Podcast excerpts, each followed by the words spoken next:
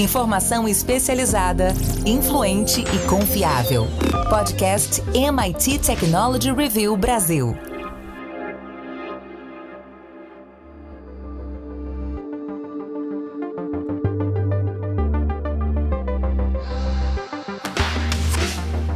Olá, sou André Miceli e esse é mais um podcast da MIT Technology Review Brasil. Hoje eu, Rafael Coimbra e Carlos Aros vamos falar sobre os direitos, deveres e a próxima geração da inteligência artificial. Nas últimas semanas aconteceu muita coisa que pode mudar os serviços e as soluções de inteligência artificial para sempre. Mas antes de saber quais foram essas coisas, como sempre eu quero dizer que esse podcast é um oferecimento do SAIS Analytics Software and Solutions e convidar você que nos ouve para ir lá em www.mittechreview.com.br barra cine para fazer parte da nossa comunidade. Carlos Aros, a Casa Branca acabou de lançar uma nova declaração dos direitos da inteligência artificial. Mas aí, meu amigo, eu quero saber o que é direito, mas o que é dever também. De quem são esses direitos e deveres? Aonde as empresas entram nessa história toda? Me explica tudo, Carlos Aros. Pois é, é complicado isso, né, André? Talvez a Casa Branca tenha chegado, sob certa perspectiva, um tanto quanto atrasada na discussão, mas o importante é que chegou, né? na linha de que, como dizia minha avó, os últimos serão os primeiros. E aí a gente fica sem entender o que é direito, o que é dever aí nessa história, mas são uh, alguns tópicos, como por exemplo a criação de sistemas seguros e eficazes, a proteção, e aí já lá na base, como uma premissa para o desenvolvimento dessas tecnologias, a proteção contra a discriminação algorítmica, a privacidade de dados, não é? o consentimento, o entendimento de que é importante fazer com que o usuário tenha clareza sobre é, todo o processo, cada uma das etapas uh, do processo, e a ideia de que é preciso oferecer alternativas, de que é preciso incluir o humano nesse processo e que seja possível também fazer o fallback, que a gente consiga olhar e falar assim, opa, peraí, acho que a gente pode voltar duas casas nessa brincadeira aqui, trazendo de novo o indivíduo como parte central da discussão.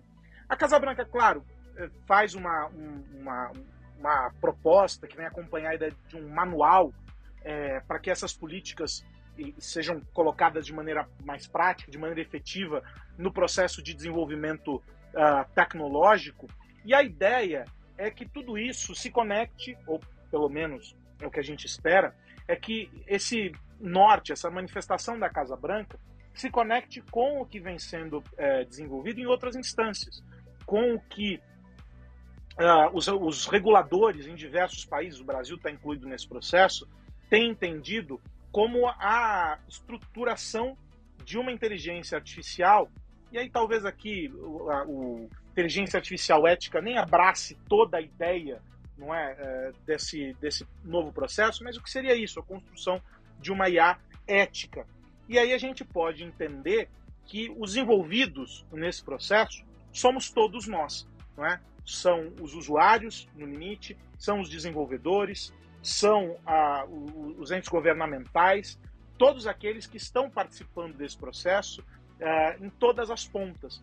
Porque a gente tem que entender, de alguma maneira, que essas tecnologias todas, elas começam com os indivíduos, terminam nos indivíduos, e se a gente não, não colocar cada uma das etapas desse processo e a quem essas etapas se destinam uh, de maneira clara, a gente vai esquecer pessoas pelo caminho, a gente vai criar tecnologias carregando vícios é, sociais é, que a gente precisa de alguma maneira é, eliminar. Os vieses todos desse processo, eles precisam ser repensados para que a gente não exclua ainda mais algumas pessoas, para que a gente não fique perpetuando alguns problemas. É óbvio que talvez seja utópico a gente pensar que isso vai ser aplicado é, de maneira é, completa e restrita, mas é importante que essa discussão esteja acontecendo.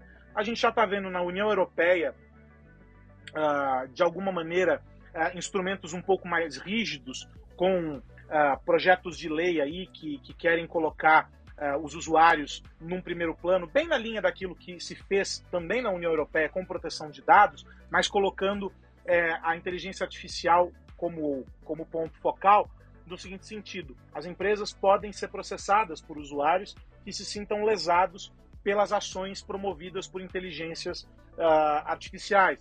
Ou seja, no limite, a gente dá mais poder para os indivíduos. Talvez esse nem seja o caminho, que há muita subjetividade aí nesse processo, né? Vou processar porque é inteligência artificial e tal, mas de alguma maneira colocar o indivíduo no centro. É sempre positivo quando a gente faz isso. Mas até nesse processo, a gente precisa tomar cuidado para não carregar outros vieses tão problemáticos quanto aqueles que a gente quer combater.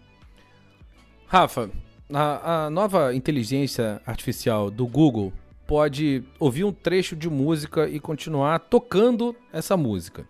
A gente já vem assistindo algumas soluções bastante interessantes, capazes de gerar imagens a partir de textos. A, agora a gente também tem assistido a geração de vídeos a partir de textos. Como devem ser esses próximos momentos, especificamente na geração é, de arte, imagens, textos, vídeos. O que você tem visto sobre isso? André, é impressionante o avanço dessas novas ferramentas de geração, vou chamar aqui de geração de criatividade, a partir de ferramentas de buscas em rede. Tudo começou ali com texto, a gente já gravou podcast, inclusive, falando da GPT-3, que faz com que textos sejam gerados artificialmente, mas a gente, quando lê, praticamente não percebe que aquilo ali foi feito por uma máquina. Claro que a base, né, a matéria-prima disso são textos de humanos, mas a máquina hoje consegue capturar elementos, identificar padrões e gerar um texto muito preciso a ponto de nos enganar. Depois isso passou para as imagens estáticas, as fotos hiperrealistas, e agora caminhou para vídeo. Então, tanto a Meta quanto o Google anunciaram ferramentas de criação de vídeos automaticamente. Então, você escreve um texto, quero o vídeo de um cachorro voando com a capa do super-homem. E a máquina, em poucos segundos, faz um vídeo, ainda são vídeos curtos, mas é impressionante. Você acha que foi um artista gráfico que fez aquilo ali. Alguém que ainda tem que se aprimorar, que fazer algumas aulas ali de edição e, e, e grafismo, mas me enganou em vários desses trechos que eu vi. Claro que eles estão ali vendendo o peixe deles, mostrando talvez só os melhores resultados, mas o que eu vi me enganou. Eu diria: olha, isso aqui foi feito por um humano. Isso, obviamente, vai se dar em escala é, muito mais avançada quanto mais essas máquinas aprenderem, quanto mais informações. E eu estou chamando a atenção do vídeo, André, porque, diferentemente da imagem estática, o vídeo requer uma compreensão por parte da máquina de tempo e espaço. Né? Ele, tem que, ele tem que interpretar o que é aquele cachorro voador aqui no exemplo que eu estou dando. Ele vai fazer e a, a imagem tem que ser reproduzida quadro a quadro para que faça um sentido. Isso, para nós humanos, parece uma coisa boba, está entranhado no nosso cérebro. Mas para que uma máquina entenda e reproduza isso de forma a nos enganar, é muito, é muito evoluído. É, então, eu acho que, já fazendo uma conexão com o ponto que você trouxe da, das leis, do, da Declaração de Direitos da Inteligência Artificial, tem um ponto ali que, que me chama muito a atenção, que é quando você. Uh, né, o, o ponto 5 tem uma, uma alternativa que você pode optar em algum momento em não interagir com a máquina. Esse é um ponto. E o outro ponto é que a, as explicações têm que ser muito claras e fáceis. E o que eu estou observando, para dar esse exemplo da tecnologia de geração de vídeo por inteligência artificial, é que, um, vai ser praticamente impossível você explicar para alguém como aquilo é feito, porque tem muita coisa difícil e complexa ali por trás.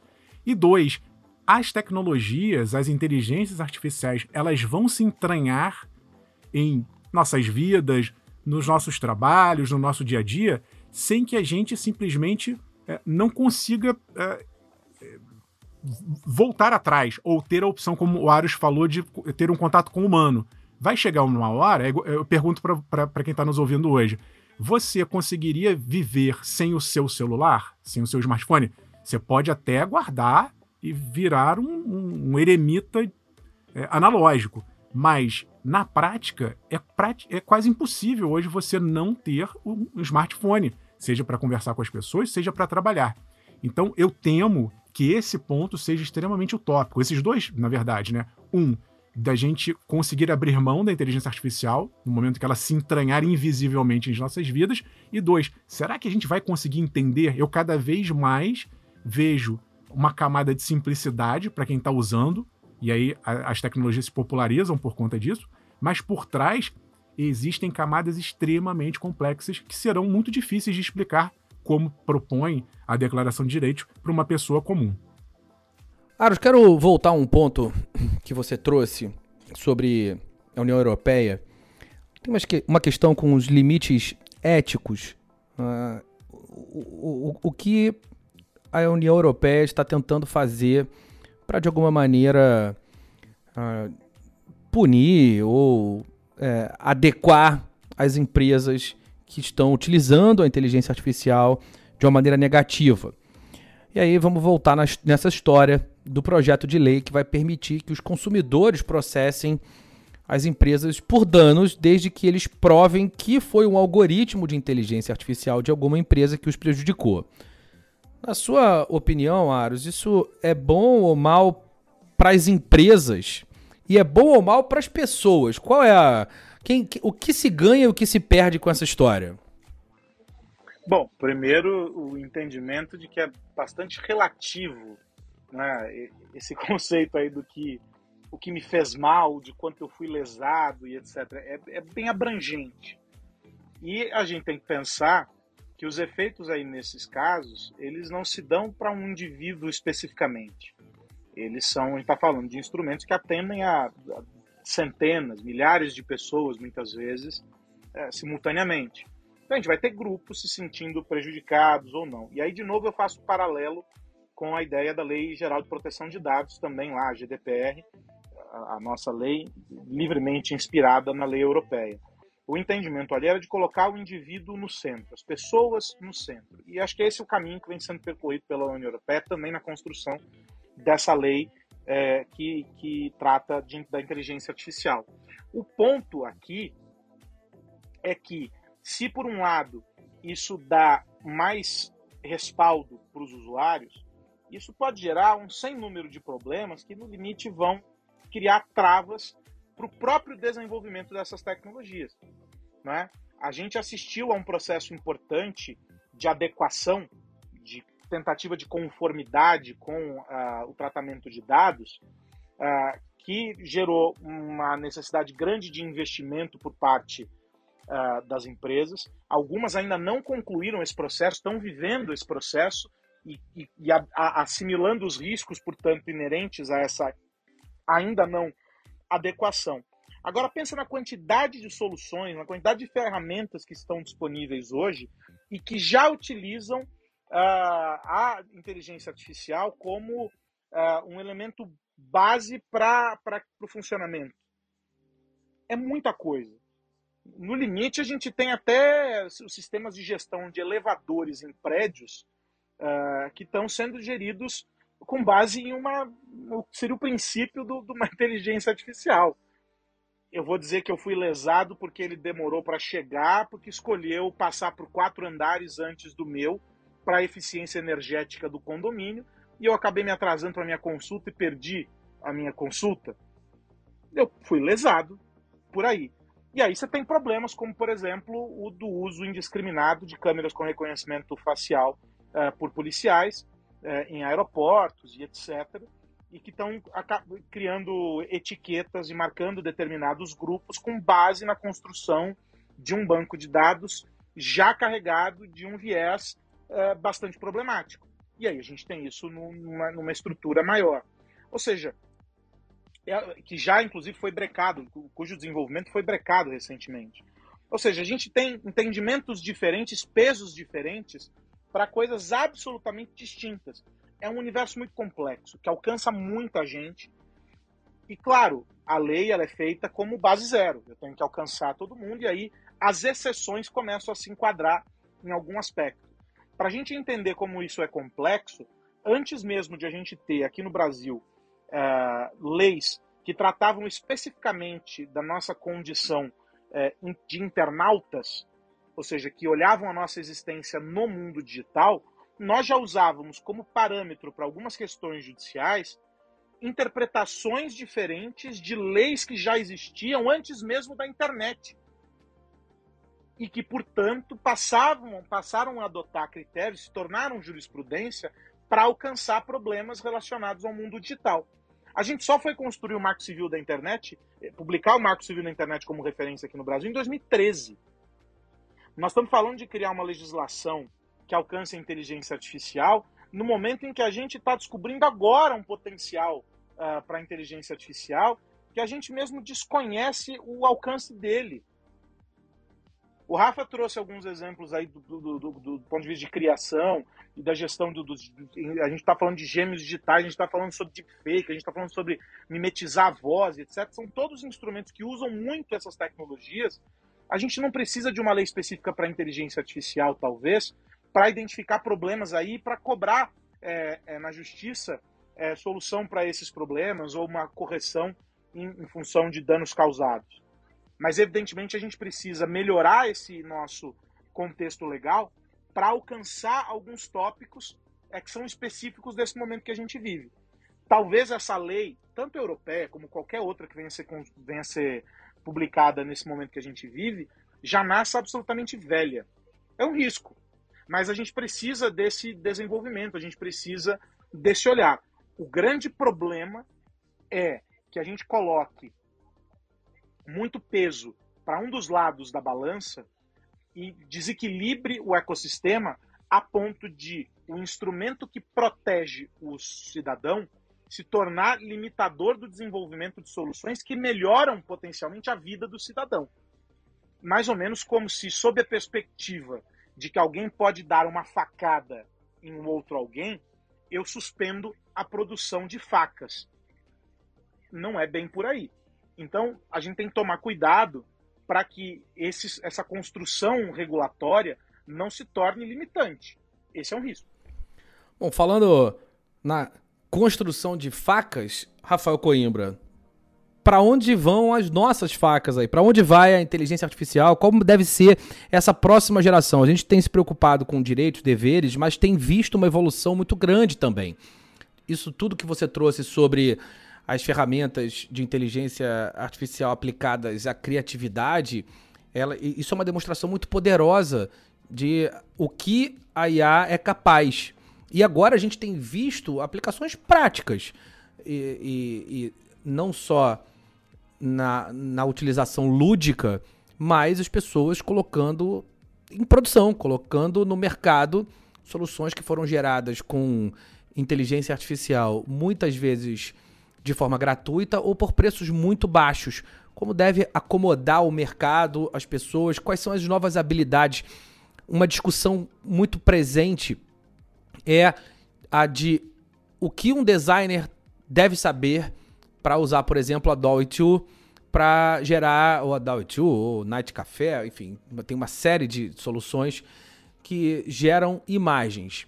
Essas imagens são tão boas quanto a capacidade de uma pessoa gerar frases que sejam é, inteligentes o suficiente do ponto de vista é, daquele algoritmo e que sirvam como um insumo bom para essa geração de imagens que e aí depois essa imagem recebe tratamento, pode ter variações. Então não é só mais a habilidade do designer em si, mas a habilidade que ele tem de eh, criar uma relação com essa IA. Como deve ser esse próximo passo, Rafa?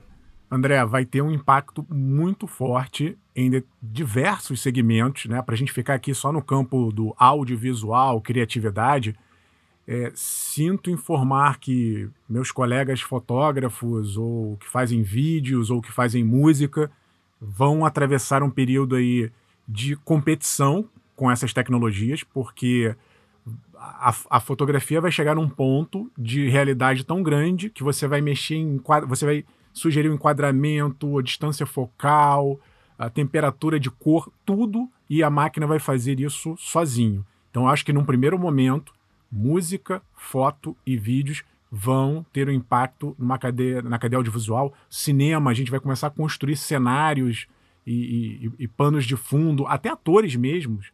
A gente vai ver uma criação sendo feita é, inicialmente digital, Mas eu vejo também, André, como uma grande oportunidade, já pensando mais para frente, pegando aqui o gancho do metaverso. Por quê? No metaverso, se a gente for considerar um ambiente imersivo tridimensional feito ali em tempo real, isso vai ser uma solução interessante.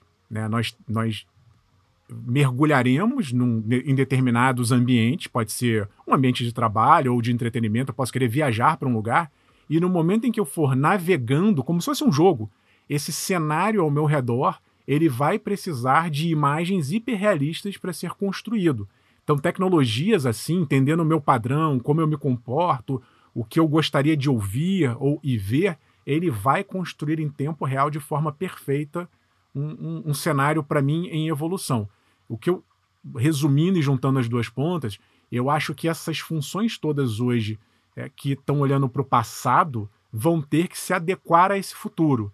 Então, quem trabalha com indústria criativa vai precisar encontrar um novo valor no seu serviço, seja construindo um roteiro, seja aprendendo a programar para gerar esses cenários tridimensionais virtuais com inteligência artificial, a coisa que eu, que eu tenho que dizer é o seguinte: quem ficar parado vai ficar para trás. O mundo está mudando, está mudando rapidamente. Nos próximos muito poucos anos, quem trabalha nesses setores vai ser duramente afetado. E aí, só para também contextualizar aqui em termos de legislação, a gente também vai, vai ter uma nova discussão, eu vejo, na frente, um pouco mais à frente, sobre proteção de direitos, né? Sobretudo direitos autorais de quem pertence, a quem pertence aquela música, aquele trecho ou aquela imagem gerada por inteligência artificial.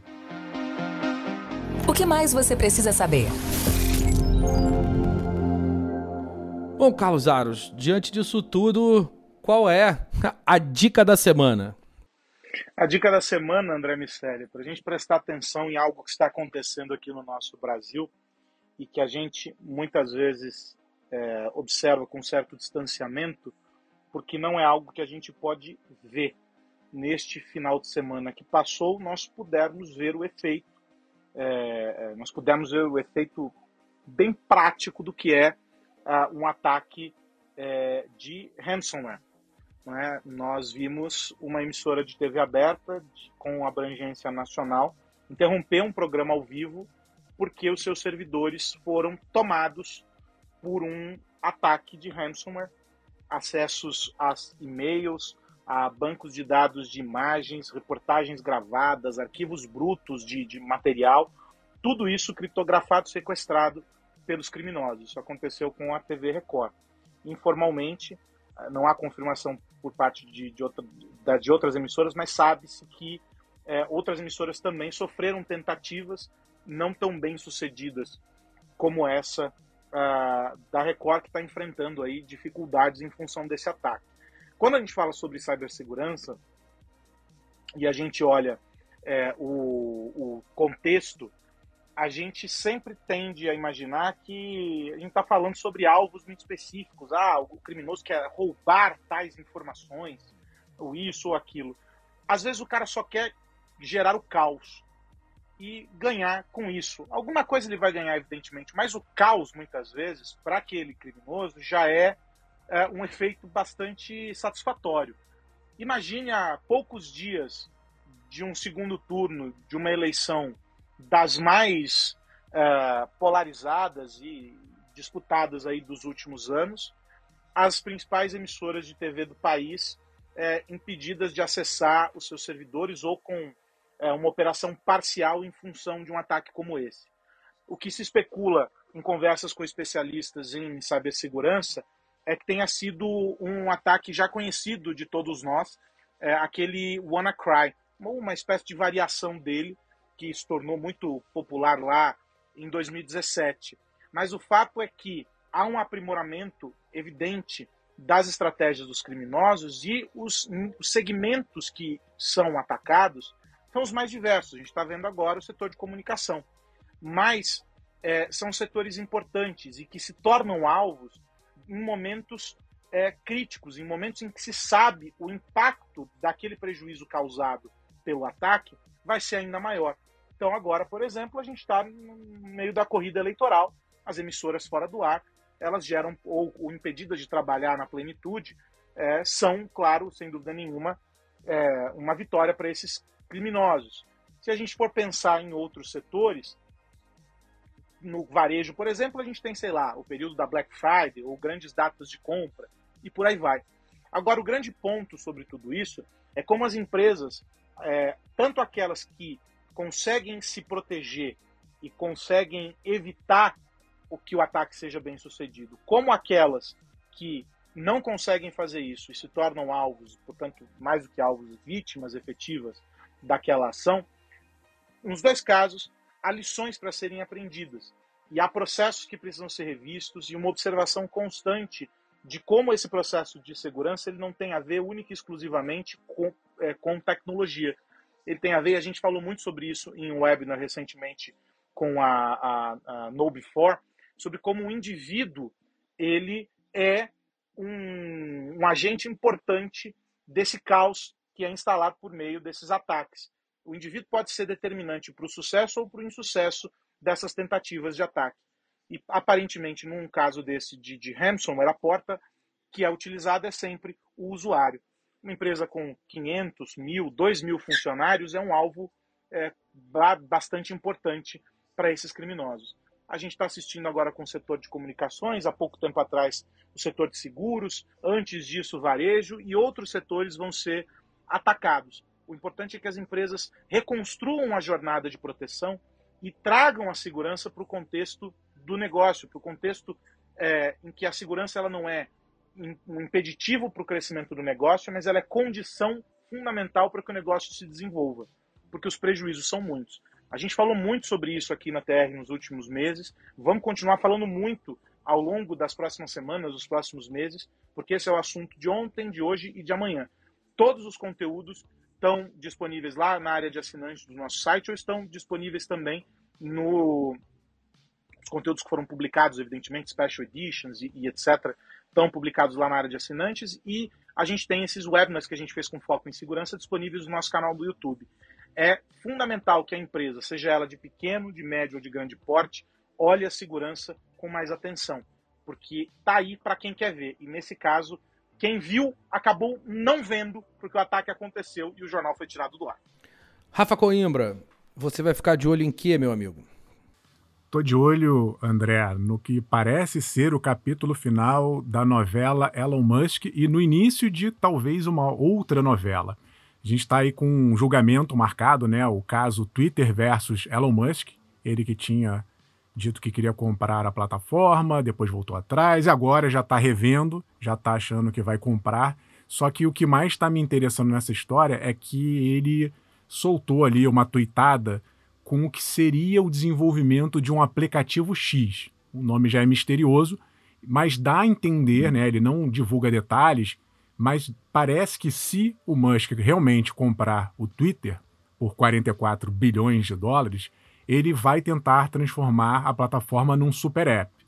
E aí pode ser que ele queira incluir pagamentos, ele tem lá algum histórico no PayPal, pode ser que ele queira incluir transportes, é, comércio eletrônico, sei lá, né? Um super app, para a gente ter uma ideia, é algo como o WeChat na China. Ele também, algumas vezes, algumas não, várias vezes já falou sobre o WeChat. Ele acha que é um, um modelo que poderia ser seguido.